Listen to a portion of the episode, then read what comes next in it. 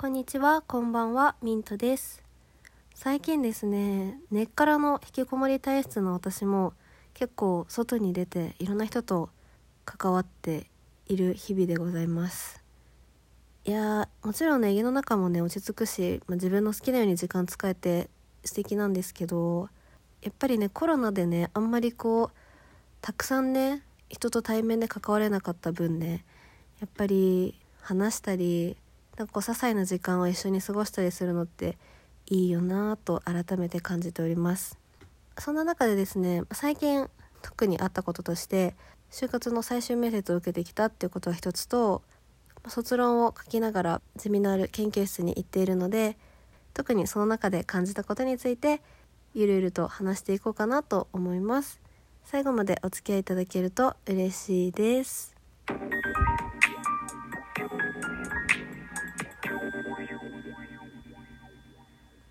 はいということでですね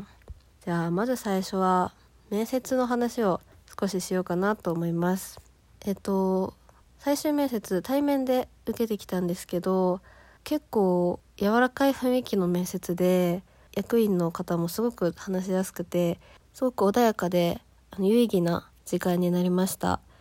でその中でちょっと印象に残っていたことがあってそのことについてちょっと話したいなというふうに思うんですけど逆質問をする機会が面接とかだとあると思うんですけどあの学生の方から社員の方に何か質問であったり聞きたいことを聞ける時間があると思うんですけど、まあ、そこで、まあ、結構こうベタな質問ではあるんですけど入社1年目の新入社員に期待されることは何ですかっていう質問をしてまあね新入社員ってもちろんできることが少ないと思うので実務的なところではなくて、まあ、マインド的なところとかモチベーション的なところでこう何かご回答いただけたらいいなと思ってそういう意図で質問したんですけどその時にその役員の方がやっぱり入社1年目はみんなまだ何にも染まってないまっさらな感覚を持っているからその感覚で日々感じた違和感とかなんかこうできなかったこととか、ちょっとおかしいなって思ったことを全部書いて取っておいてほしいっていう話をされてでもちろんそういうできないこととかおかしいなと思って変えたいなって思ってるけど変わってないことって、まあ、予算とか現実的な問題とかがあって新入社員一人ではもちろん変えられないことではあるんだけどその最初の鋭くて素人だからこそまだ何にも染まってないからこそある感覚で感じた違和感とか逆にいいなって思うこととかは間違いなくこう何年後かに財産になるからそれをなんとなく思うだけにせずこう疲れている中でもないがしろにせずに残しておいてほしいっていう話をされてこれがすごく私的にはいいなっていうふうに思ってやっぱりこの初期の顧客お客さんとかと同じような専門の知識を持ってない視点の時に感じたこととかが後ですごく財産になるからっていう話は本当に今回受けた会社以外の場所でも、まあ、全部の社会人とか組織とかで通ずることだと思うんですけど人間ってこう仕事の中でもそうだしちょっとした日常の中友人関係人間関係の中でもそうだと思うんですけど、まあ、少しずつ自分の立場が変わっていったりとかスタンスが変わっていったりとかこう絶えず変化していくものだと思うんですけどその時々に感じたことその時々の感覚でしか思えなかったことっていうのを残しておくっていうのはすごく有意義なことかなと私は思います。まあ、後ろを振り返らずに前を見て進むことを一番大事にするっていうのも素敵なことだなと思うんですけど役に立つか役に立たないかみたいな実用的な観点だけじゃなくてちょっとした、ま、エッセイみたいな後で読み返して自分も面白いなって思ったりうわここ恥ずかしいなって思ったりなんかそういう時間ってすごく素敵だなっていうふうに思っててなんか過去も今もずっと同じ自分が書いたもので確かに昔の自分にあったことでそこから今の自分につながってるんだなって思う感覚はすごく私も好きなので入社1年目の時もちゃんと日々思ったこととか気づいたこととか書いて残しておけたらいいなって思いますね。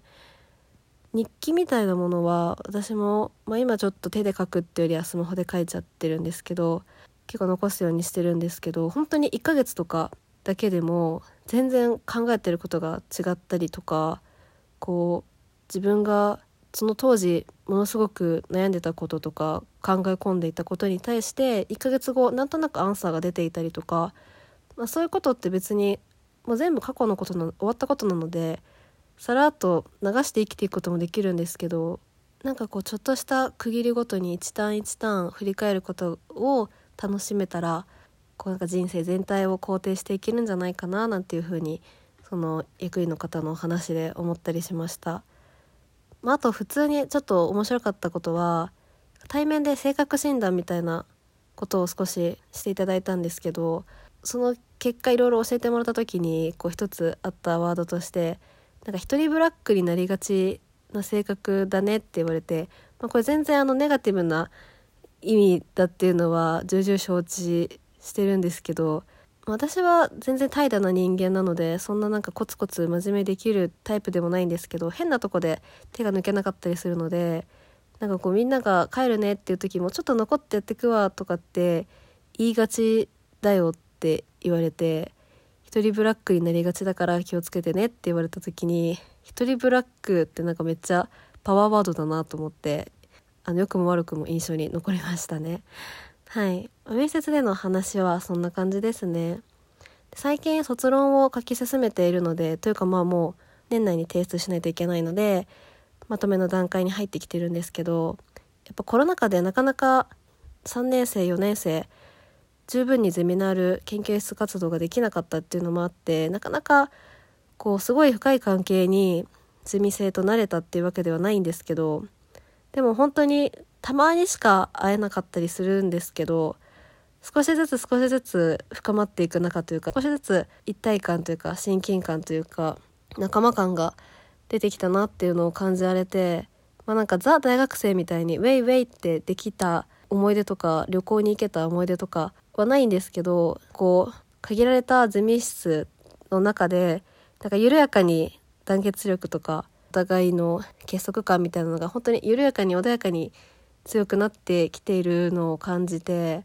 まあ、なんかこういう心の距離の縮め方というか穏やかなコミュニケーションもまあ一つありだったのかななんていうふうに、まあ、もう11月12月になりますけど卒業が近くなってくる中で思ってますね。うん本当になんか大したことない話ばっかりしててあんまりそのパーソナルなところに切り込んだりとかする人もしない人もいるんですけどでもなんかそういうふわっとした会話ができる日常もありきたりに見えるけどあなんか結局こういうたわいもない取り留めもないことを取り留めもないけど穏やかだなって感じられる瞬間が一番幸せなのかななんていうふうに思いました。はい。最近ねそうやって外に出て人と関わる時間が増えていろいろ思うことも感じることも多くて楽しいなというふうに思っております。こんな感じですかね。ではでは最後までお付き合いいただきありがとうございました。